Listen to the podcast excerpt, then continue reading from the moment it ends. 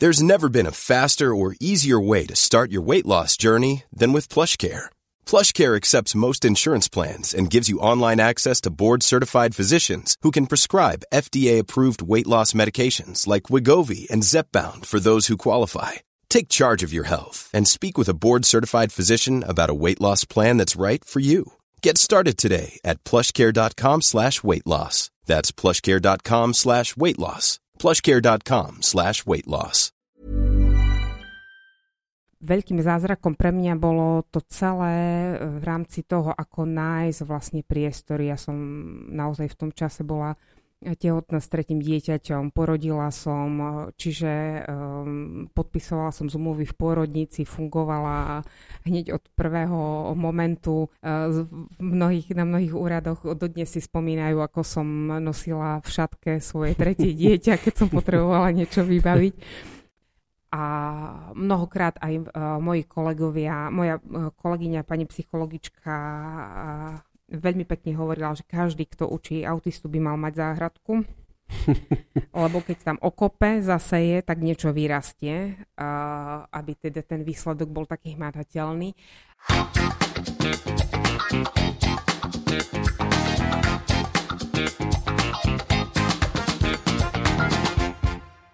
Vážení posluchači podcastu na Trojici vo Dvojici, znova ďakujem za to, že ste si našli čas a venovali to počúvaniu tohto podcastu.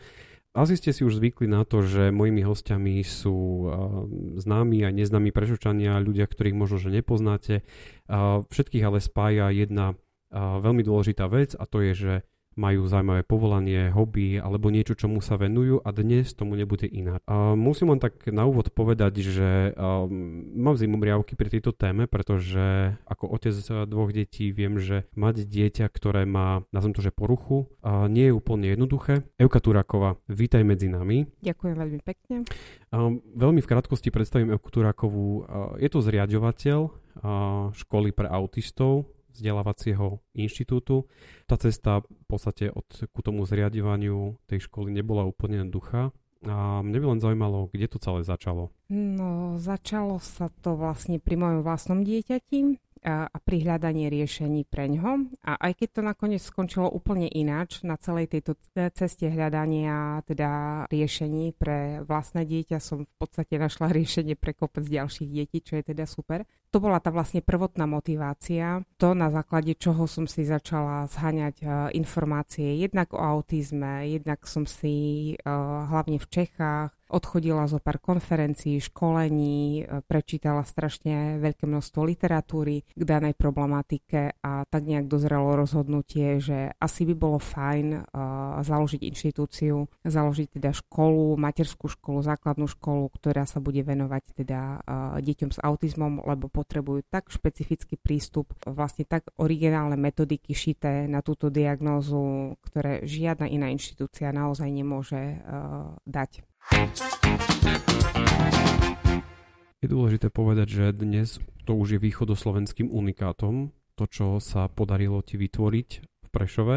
No skôr takým by som povedala tak neskromne celoslovenským, lebo mnoho kolegov, my sme teda dosť zosieťovaní v rámci Slovenska, čiže mm. naozaj sa poznáme osobne mnohí, ktorí máme buď školy alebo čokoľvek, čo sa točí okolo uh, autizmu, stretávame sa spolu v rámci pracovných skupín, stretávame sa v rámci konferencií, v rámci školení. A v podstate mňa treba v Bratislave veľmi často oslovujú najmä rodičia, ale takisto aj kolegovia, že nám teda zavidia to, že máme všetko pod jednou strechou a, a že rodič e, naozaj môže dostať také ucelené nielen informácie, ale aj riešenia pre dieťa, keďže táto inštitúcia už nepozostáva len z materskej a základnej školy, ale už má aj Centrum včasnej intervencie, ktoré teda robí včasný záchyt u detí s rizikovým vývinom. Potom je to materská škola e, pre deti s autizmom, základná škola, praktická škola, kde sú už e, skoro dospelí autisti. No a potom je to špecializované zariadenie, čo už spada teda do sociálnych služieb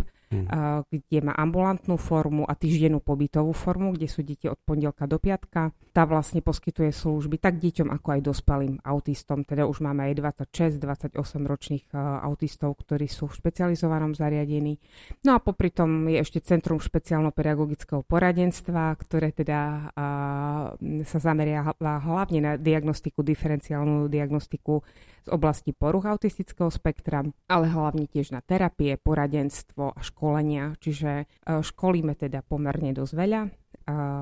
Snažíme sa teda zameriavať e, tie aktivity jednak na rodiny, aby mm. sa zorientovali v diagnóze, v postupoch, e, našli nejaké inšpirácie, rady, ale takisto aj odborných a pedagogických zamestnancov, na čo máme aj akreditáciu z ministerstva. Takže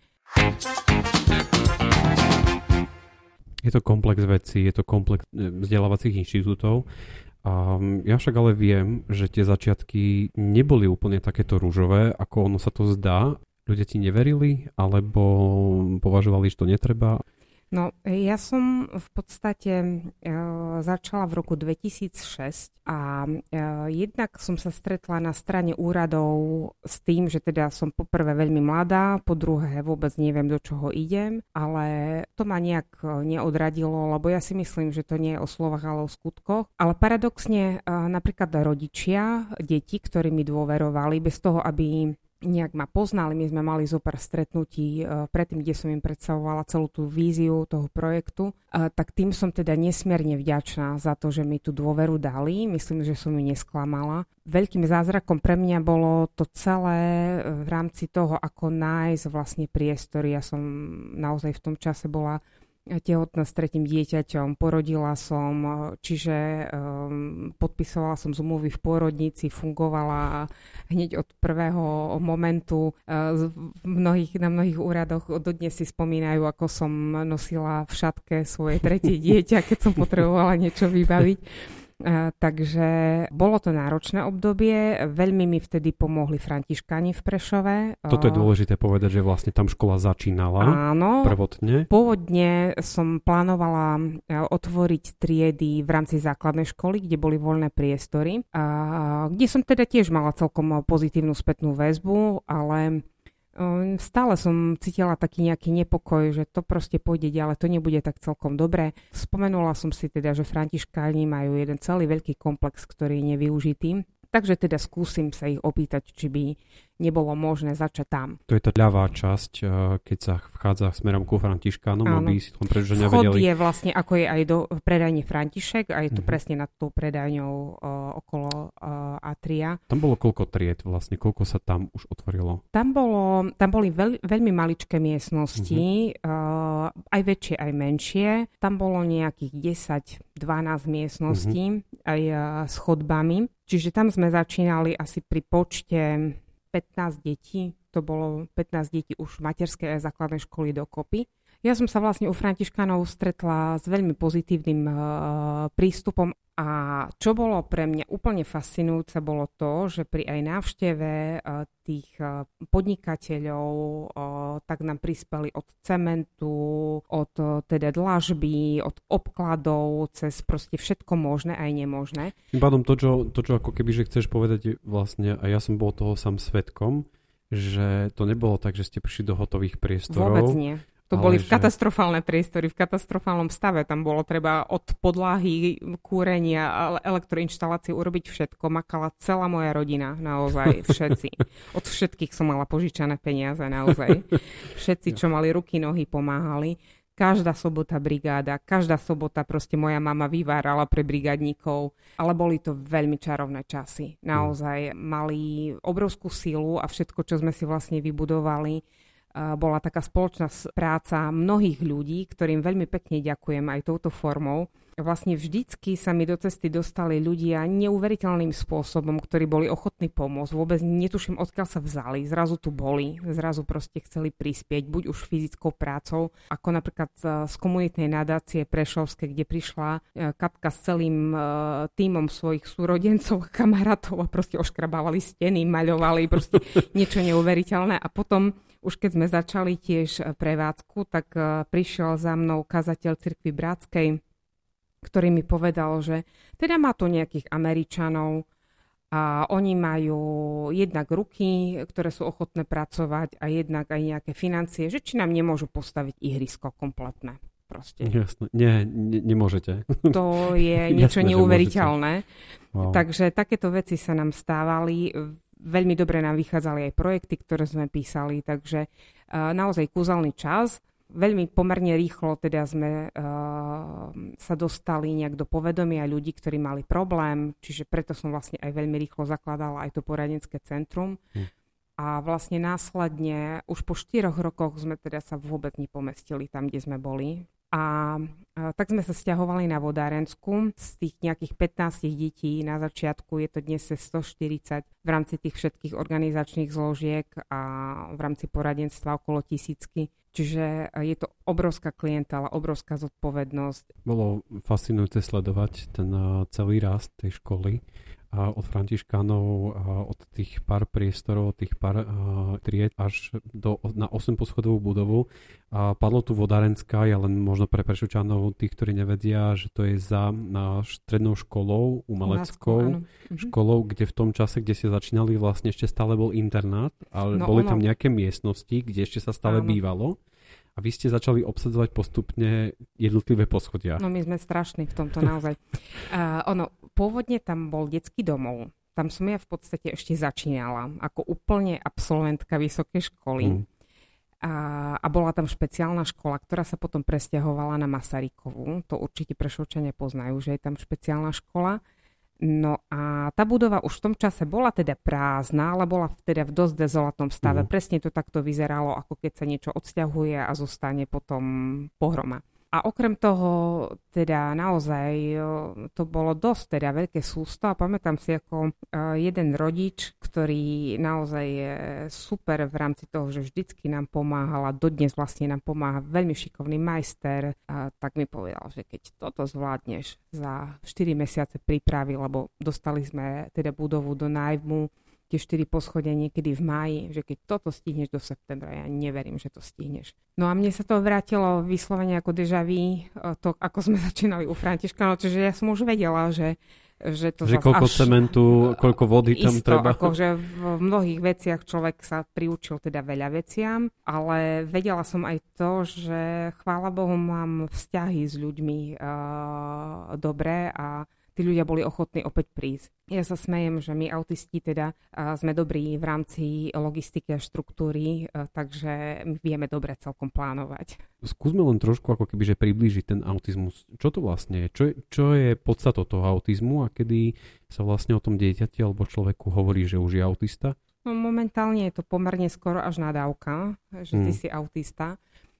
Pani profesorka Ostatníková veľmi krásne hovorí, že všetci sme autisti. Lebo podľa mňa naozaj sme všetci, len na tom spektre a pokiaľ nás nejaké uh, vlastné vlastne spôsob vnímania, spôsob myslenia neobmedzuje a neobmedzuje ani tých druhých, tak mm-hmm. je to mhm. úplne v poriadku. Čo sa týka autizmu, vlastne dieťa alebo mladý človek s autizmom musí splniť základné tri kritéria, čiže tam je porucha komunikácie. Komunikácie nielen v zmysle reči, mm. lebo máme aj verbálnych teda autistov, ale skôr v tej funkčnosti. Čiže uh, to znamená, znamená, že dieťa teda buď nerozpráva, nekomunikuje. Napríklad u malého dieťatka to vidno už na tom, že každé zdravé e, dieťa udrží očný kontakt, zdieľa pozornosť, keď ho niečo zaujíma, alebo keď mu nejaká, e, nie, mamička ukazuje nejakú hračku. Mm-hmm kdežto autistické dieťa toto nerobí. Hm. Ono sa zaoberá svojim predmetom, nekontroluje si prostredie očným pohľadom, nekontroluje si človeka, ktorého má oproti sebe, nevyužíva vlastne všetky komunikačné funkcie, čiže nevie čítať z tváre, nevie čítať z postojov človeka, nerozumie intonácii, nevie to rozlišovať, jednoducho nečíta to. Aj verbálne deti môžu mať rôznu mieru poruchy porozumenia, od veľmi jemnej poruchy až po veľmi ťažkú, napriek mhm. Tomu, že sú verbálne. My tomu hovoríme, že klamú telom, lebo vyzerajú všetky krásne, e, krásne na nich žiadna porucha, nejakú vonkajšiu poruchu nevidno. To je, veď to je na tom to, že keď som navštívil tú vašu školu, že bolo tam pár detí, kde som pozeral, že len to dieťa je autista, že nezdalo sa mi to, že to nemusí byť len na vonok vidieť, ale hlavne na jeho správaní. Určite. No a vlastne od, od tejto komunikácie automaticky sa teda presúvame k sociálnej interakcii, lebo tá mm. úzko súvisí. Čiže je to neschopnosť, um, taká tá sociálna až slepota, neschopnosť rozumieť sociálnym vzťahom tým uh, jemnosť, jemnostkám v tom sociálnom kontakte, čo ho vytvára. To sú tie veci, ktoré ani nevieme presne pomenovať. Čiže dieťa buď teda sa stráni sociálneho kontaktu, alebo ide uh, naozaj po hlave do, te, mm-hmm. do toho sociálneho kontaktu bez uh, toho, aby rešpektovalo intimnú zónu druhého človeka, aby rešpektovalo jeho vlastne záujmy, momentálne pocity a tak ďalej. Čiže je to neschopnosť takisto čítať tie sociálne situácie, ktoré nastávajú. Ako náhle nastane nejaká zmena sociálnej situácii, dostávajú sa do veľmi silnej úzkosti a tak ďalej. Čiže to je druhý znak. No a tretia oblasť je vlastne oblasť vnímania a stereotypy. Čiže naozaj uh, mnohé deti sú veľmi citlivé na zvuky, ako keby všetko, čo počujú z okolia, počujú naraz rovnakou intenzitou.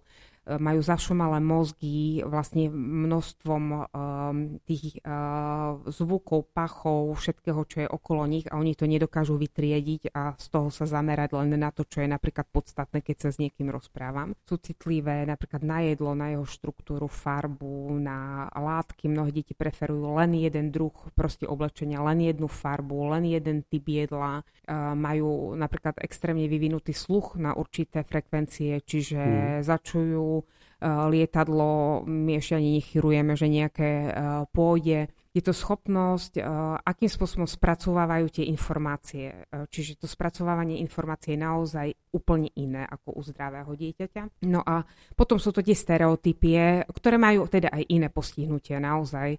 To je to trepotanie ručkami, točenie sa dookola, proste všetky tie také rituály, ktorými sa upokojujú, ktorými hľadajú tú stratenú istotu v rámci prostredia, ak sa niečo zmení a potrebujú tu bytostne k tomu, aby mm.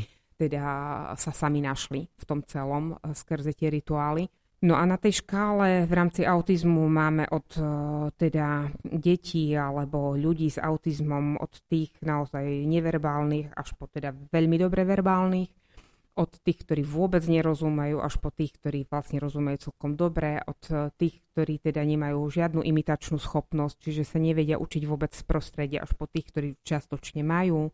Hovorí sa často o autistoch, že eh, nemajú teda eh, emócie, oni teda emócie majú úplne rovnaké ako všetci ostatní, ale mm. oni majú obrovský schopnosť, obrovský problém im rozumieť Jasne. tým emóciám. Čiže tam vyznať sa v tom, či som smutný, alebo ten druhý je smutný, preto sú mnohokrát paradoxné uh, reakcie. Mama sa buchne, rozplače a dieťa sa smeje. Ono sa nesmeje kvôli tomu, že škodo radosné. Ono vlastne vôbec sa nevyzná v tom, čo sa teraz uh, deje a zareaguje úplne neprimeraným spôsobom. Čiže uh, ďalej je to schopnosť vlastne vytvárať si predstavy. To, sa, to vplýva potom aj na spôsob hry, že je to väčšinou manipulačná hra, nie je to hra vlastne s fantáziou. Mm-hmm nemá všetky prvky tej hry, ktorá je primeraná už napríklad veku trojročného dieťaťa, ktoré sa vie hrať na to, že krmí macika, že ja neviem, e, liet, e, lietajú lietadla okolo a ja neviem, akože čo všetko si vlastne fantazíne deti e, vedia vytvoriť v rámci tej hry, čiže aj tá hra je teda taká chudobnejšia, v rámci toho vývinu a je tam naozaj strašne veľa ďalších vecí, ktoré môžu a nemusia byť, ale tá triáda, teda tá komunikácia, sociálna interakcia a to vnímanie, to sú vlastne základné veci a v tej rôznej variabilite podľa toho, ako ju to, ktoré dieťa má, tak sa určuje aj to, že či dieťa na akej úrovni funkčnosti je v tých jednotlivých oblastiach a kde sa teda akože vôbec dá posúvať. To je veľmi dôležité vlastne ešte povedať, že nie je autista ako autista. Um, aj mnohí ľudia aj z filmov poznajú autistov ako ľudí, ktorí sú vysoko inteligentní a volá sa to high function autism a, a podobných. A, aké sú tam tie škály toho, toho autistu? No, um, v podstate naozaj od tých uh, nízkofunkčných autistov, aj teraz sa terminológia mení. My ideme vlastne uh, podľa uh, diagnostického manuálu uh, amerického, od toho sa tá MCH naša vlastne potom odvíja. Tie deti uh, naozaj môžu byť uh, v rámci toho spektra uh, na tej nízkofunkčnej úrovni, kde je teda vážne narušený aj intelekt dieťaťa, Uh, sú to deti plienkované, deti neverbálne, ktoré majú problém aj v hrubej motorike, jemnej motorike, čiže môžu tam byť ďalšie uh, vlastne diagnozy, ktoré sú pridružené k tej základnej diagnoze uh, autizmu. A na tom opačnom konci uh, sú napríklad tí vysokofunkční autisti alebo potom ľudia s Aspergerovým syndromom, kde naozaj je zachovaná inteligencia, dokonca môžu byť až nadpriemerne inteligentní, ale uh, majú obrovský problém v sociálnom kontakte, uh, majú obrovský problém uh, v tom praktickom živote, zvládnuť praktické situácie, majú obrovský problém čítať sociálne situácie, čiže nie je to až tak narušenie v oblasti komunikácie, ktoré je väčšinou na dobrej úrovni, ako skôr uh, v tých sociálnych interakciách. Aj napríklad Aspergery sú naozaj rôzni od tých Aspergerov, ktorí napriek tomu, že majú vysoký intelekt, nám prepadávajú v školách až po tie formálne typy, ktoré majú ten jazyk ako mali profesori, sú veľmi inteligentní a, a naučia sa skrze tú inteligenciu, čo je primerané a čo nie je, bez toho, aby to mali zžité, tak ako to bežne ľudia majú. Mnohí sú obeťou šikany, by som povedal, že skoro až 100% určite detí na bežných školách, ktoré sú s Aspergerovým syndromom alebo vysokofunkčným autizmom, lebo tá zvláštnosť tam je.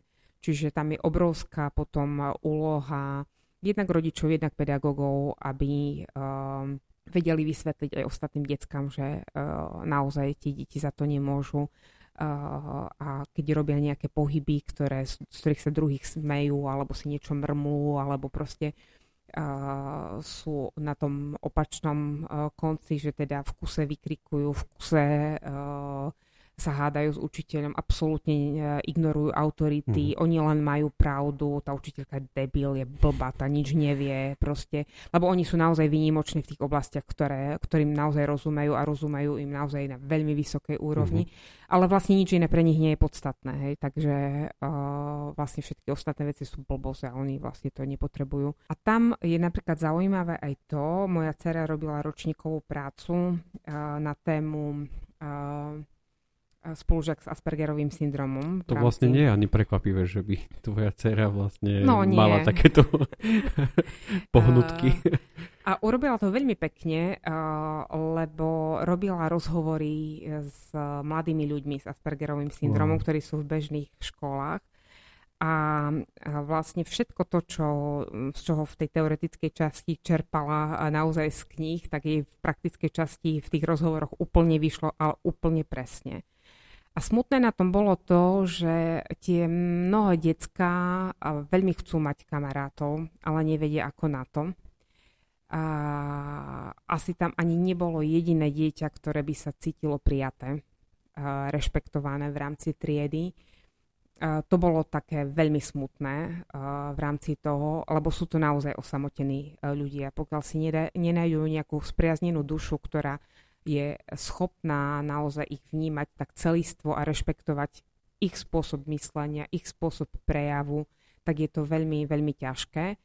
A mne sa veľmi páčilo aj v tých rozhovoroch, ktoré dcera robila, lebo majú veľký zmysel, aj bola vysoko hodnotená vlastne jej práca, lebo je fajn, ak si to prečítajú teda aj pedagógovia, že takéto deti tam majú a ako tie detská trpia. Naozaj, niekedy stačí málo na to, aby sa cítili lepšie aj keď samotný autizmus uh, si myslím, že ich zaťažuje teda obrovskou mierou a určite najťažší život majú práve tí vysokofunkční autisti a Aspergery, ktorí si svoju inakosť každodenne uvedomujú a nevedia vnímať, myslieť inač, ako uh, je to dané. A napriek tomu, že sa snažia svojou inteligenciou odpozerať z prostredia, ako by to mali robiť, napriek tomu je to divné lebo nie je to naozaj zvnútornené a hm. nie vždycky, vždycky to vedia zasadiť do toho správneho kontextu.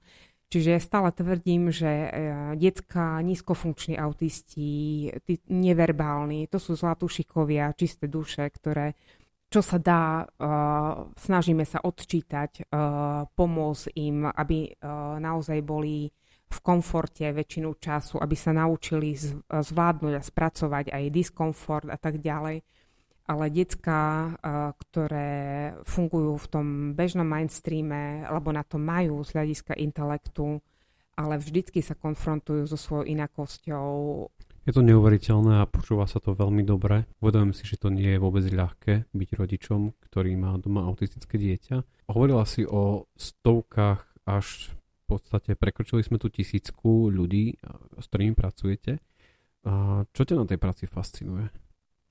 No, mňa už od malička fascinovala inakosť, lebo ja som presvedčená o tom, že pán Boh nás tak na schvál stvoril aby sme hm. naozaj boli rôzni a, a každý vie, každý človek je podľa mňa výnimočný a ak na sebe maká a, a nájde si tú svoju cestu, tak môže a, naozaj aj prispieť s tou svojou originalitou v rámci tohto sveta a života.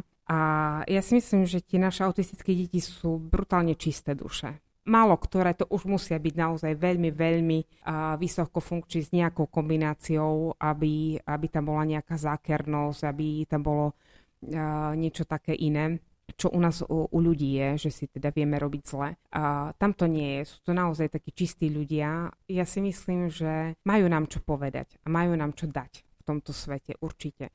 A je to síce veľmi ťažká, frustrujúca práca, lebo stále očakávame, že používaním metodik, prístupov proste to dieťa vyliečíme z toho autizmu, alebo proste sa dostane na takú úroveň, že bude fungovať úplne akože 100%.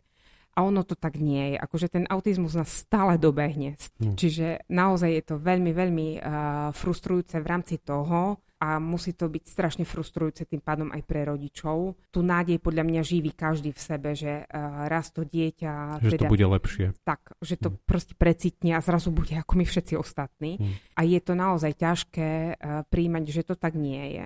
A zvlášť je to ťažké v tých takých situáciách, kedy treba ten rodič nedostáva adekvátnu spätnú väzbu, pritom naozaj obetuje svoj život, svoje súkromie, lebo mnohé tie rodiny sú neskutočne izolované. Hm. Oni vlastne skrze to dieťa, ktoré uh, je tak zvláštne, nemajú priateľov, nemôžu si dovoliť to, čo si každá bežná rodina môže uh, dovoliť chodiť po návštevách, uh, chodiť na výlety, na chaty, ako my sa snažíme naozaj tie deti naše učiť a chodiť s nimi všade. Mm ale nikdy to nie je na tej uh, takej úrovni a kopec uh, rodičov je frustrovaných, izolovaných a veľmi, veľmi osamelých uh, v tom celom autizme a sú spolu autistickí už so svojimi deťmi potom.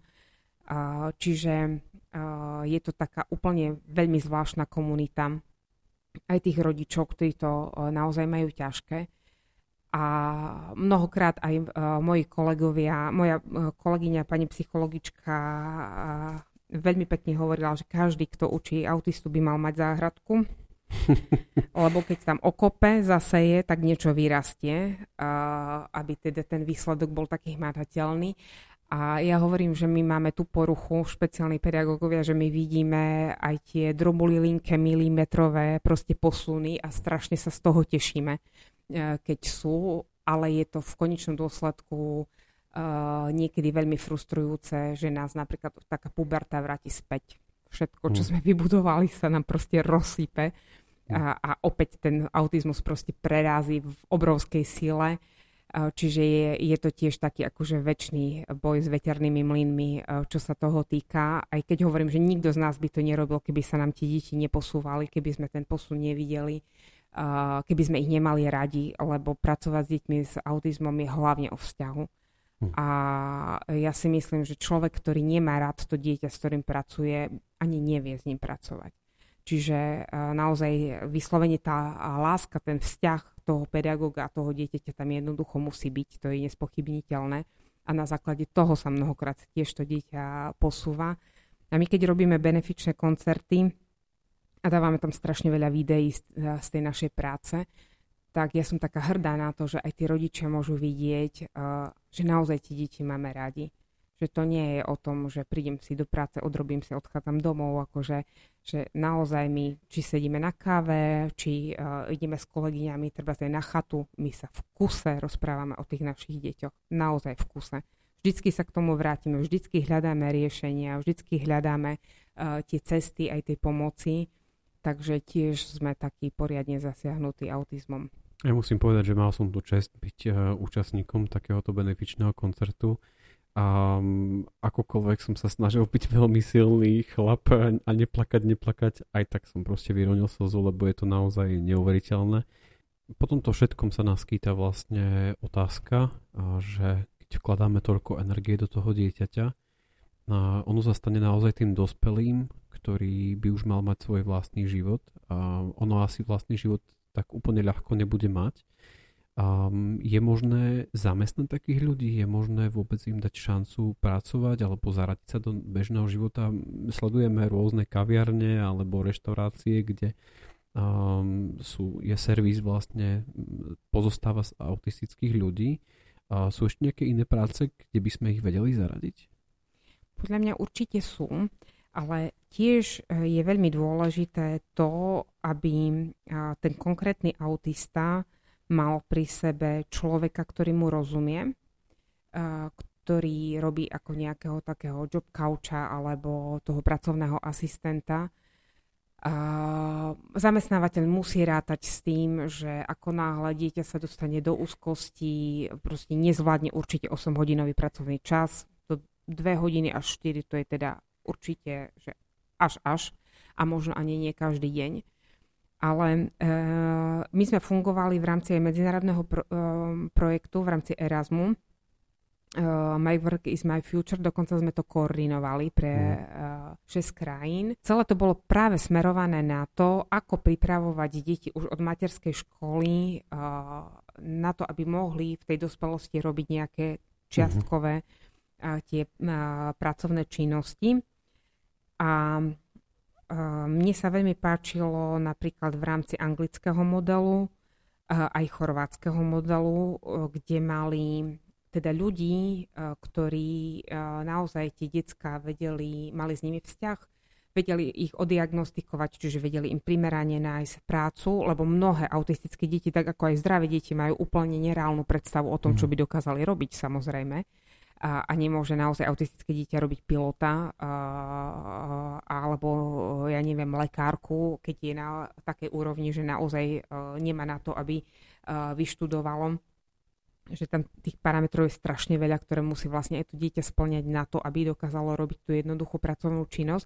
Čiže ten človek pracuje na tom zreálňovaní, na mm. tom, že, že teda sa učia od jednoduchých vecí, ako napríklad i si kúpiť lístok na MHD, nájsť správny spoj, zvládnuť cestu s množstvom ľudí v autobuse z bodu A do bodu B, a tak ďalej. Čiže je tam strašne veľa takejto mravenčej práce pri tej príprave, až po teda tú samotnú realizáciu, keď napríklad by pomáhal ten mladý človek v kuchyni, hoď len by teda uh, vyberal veci z umývačky, alebo dával do umývačky, alebo čistil zeleninu, uh, alebo čokoľvek iné.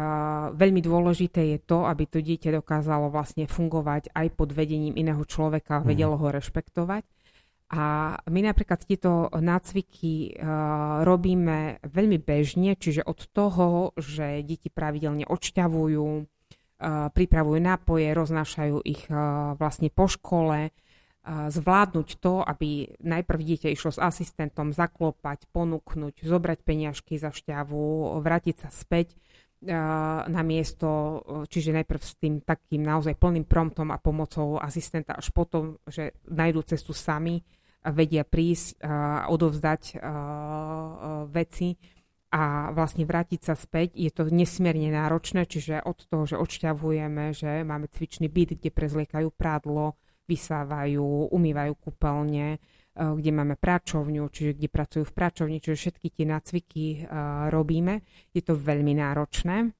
vlastne robiť tie nácviky aj s mladými dospelými ale ten prenos potom do toho bežného pracovného prostredia tam nutne potrebujú človeka. Mm. A vôbec sa nemusí podariť. To, že nám to funguje v našom prostredí, neznamená, že to bude fungovať v inom prostredí.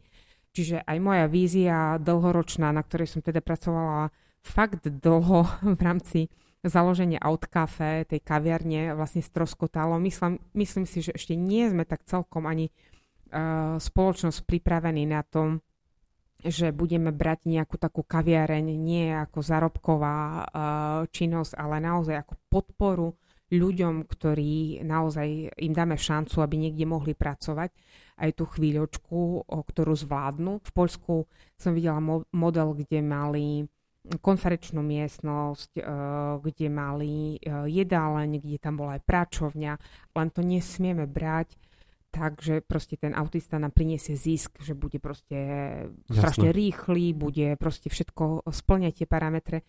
My tým pádom, že ako spoločnosť sme brutálne zameraní na výkon, tak tie naše mm. decka nemajú šancu.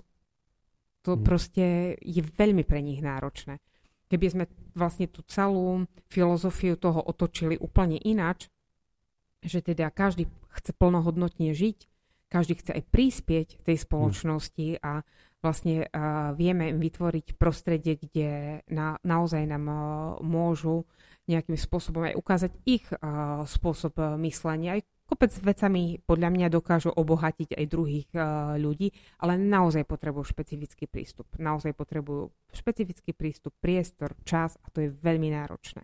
Je dôležité uvedomiť si v tom celom, že s autizmom sú častokrát spájané aj iné choroby. A sú to epilepsie, mm-hmm. sú to veci, ktoré stiažujú vôbec život tomu autistovi a samozrejme aj jeho rodine, takže asi aj z toho dôvodu jednoducho to ich zaradenie do bežného života nebude úplne také jednoduché, ako, ako by sa zdalo. No rozhodne a... nie je. Už len tým, že vlastne to vnímanie tých autistov o, je naozaj, vysvetľuje sa to naozaj tak, ako keby bol zašumalý mozog. Hm. Uh, že bežne uh, vlastne tie synapsy, ktoré existujú vlastne v mozgu, najprv keď sa narodí malé dieťatko, ich má strašne veľa, postupne sa triedia a zostávajú len tie, ktoré sú funkčné, tie dráhy. Lenže u tých našich autistických detí sa až tak nevytriedia. Okrem toho vedci hovoria, že sú tam také dendrity, ešte také výrastky. Ale to znamená, že pokiaľ vlastne informácia prejde z jednej časti do druhej, trvá to o mnoho dlhšie, pretože prechádza množstvom tej siete, tých, tých synaps, ktoré, ktoré sa tam proste nevytriedili. No a preto napríklad aj my, ak treba máme dieťa aj v terapii, tak čakáme niekedy aj pol minútu, aj minútu na jeho reakciu. Ona príde, hmm. ale nepríde hneď. No a keď si to teraz premietneme to celé a plus teda, keď majú v rámci vnímania uh, tú poruchu, že naozaj v rovnakej intenzite vnímajú všetky zvuky, pachy a všetko, čo je okolo nich, je to nesmierne únavné. Hmm. To je ako keby sme my vlastne boli na rokovom koncerte 24 hodín v kuse, hm. tak tiež nám z toho proste prepne a sme neskutočne uh, unavení. A, a to preto si vieme v tom nájsť, že wow, super muzička. Hej, ale, uh, ale to vlastne naše uh, dieťa, teraz my od neho niečo chceme, na ňo hovoríme, on uh, aj za, uh, proste um, ten očný kontakt na chvíľku tam aj prebehne, že aj zachytí niečo, ale v tom množstve tých všetkých podnetov, pokiaľ uh, sa zorientuje, že čo od neho vlastne chceme, ako má odpovedať, tak uh, mnohí nemajú ani na to trpezlivosť a toto je vlastne autizmus, bohužiaľ. A je tam ešte jedna taká veľká kuleha, že vlastne uh, detská s autizmom majú obrovský problém preniesť naučené z jedného prostredia do druhého. Hmm. Čiže my veľa vecí učíme ako keby v každom prostredí od znova. Ano. Už to ide rýchlejšie, mnohokrát, ale vždycky proste je to na novo, lebo to nie je tá istá situácia pre to dieťa. Pre nás áno, ale pre to dieťa nie. Tom všetkom, čo hovoríš, mi príde smutno len jedna jediná vec a to je, že aj ja sa osobne, možno, že asi aj ty sa stretávaš s tým, že Slováci na všetko dokážeme nadávať, dokážeme byť so všetkým nespokojní, všetko je stále zlé a pritom možno, že my zdraví ľudia si niekedy ani neuvedomujeme, koľko sme vôbec dostali a máme. Čo by si odkazala všetkým ostatným ľuďom zdravým? Aby sa tešili hlavne uh, zo života, aby sa aby vnímali život, alebo aby sa učili vnímať život z tej takej pozitívnej stránky, naozaj z hľadiska množstva tých darov, ktoré dostávame. Mm. Lebo aj autistické uh, decka uh, takisto majú kopec darov. A, a možno, aby sme sa učili takej tolerancii. Ja si myslím, že tak ako je to tvrdá práca každého. Nedať sa proste pohltiť tou takou zlobou a tým negativizmom, lebo vždycky proste sa ráno zobudíme a predsa je nové ráno a nový začiatok, kedy sa môžeme naštartovať a, a začať fungovať ďalej, ako chceme. Vážení poslucháči podcastu na Trojici vo Dvojici, ďakujem veľmi pekne za to, že ste si našli čas a že ste to dobojovali s nami až, až do konca. Euka, tebe veľmi pekne ďakujem, že si prijala toto pozvanie. Ja ďakujem za pozvanie. A vám všetkým ostatným želám už len pekný večer, krásne ráno alebo pekný deň, neviem kedy to počúvate. A teším sa na ďalšieho zaujímavého hostia a verím, že si ma znova zapnete a ďakujem ešte raz veľmi pekne. Planning for your next trip? Elevate your travel style with Quince. Quince has all the jet setting essentials you'll want for your next getaway, like European linen, premium luggage options, buttery soft Italian leather bags, and so much more. And is all priced at 50 to 80% less than similar brands. Plus, Quince only works with factories that use safe and ethical manufacturing practices. Pack your bags with high-quality essentials you'll be wearing for vacations to come with Quince. Go to quince.com slash pack for free shipping and 365-day returns.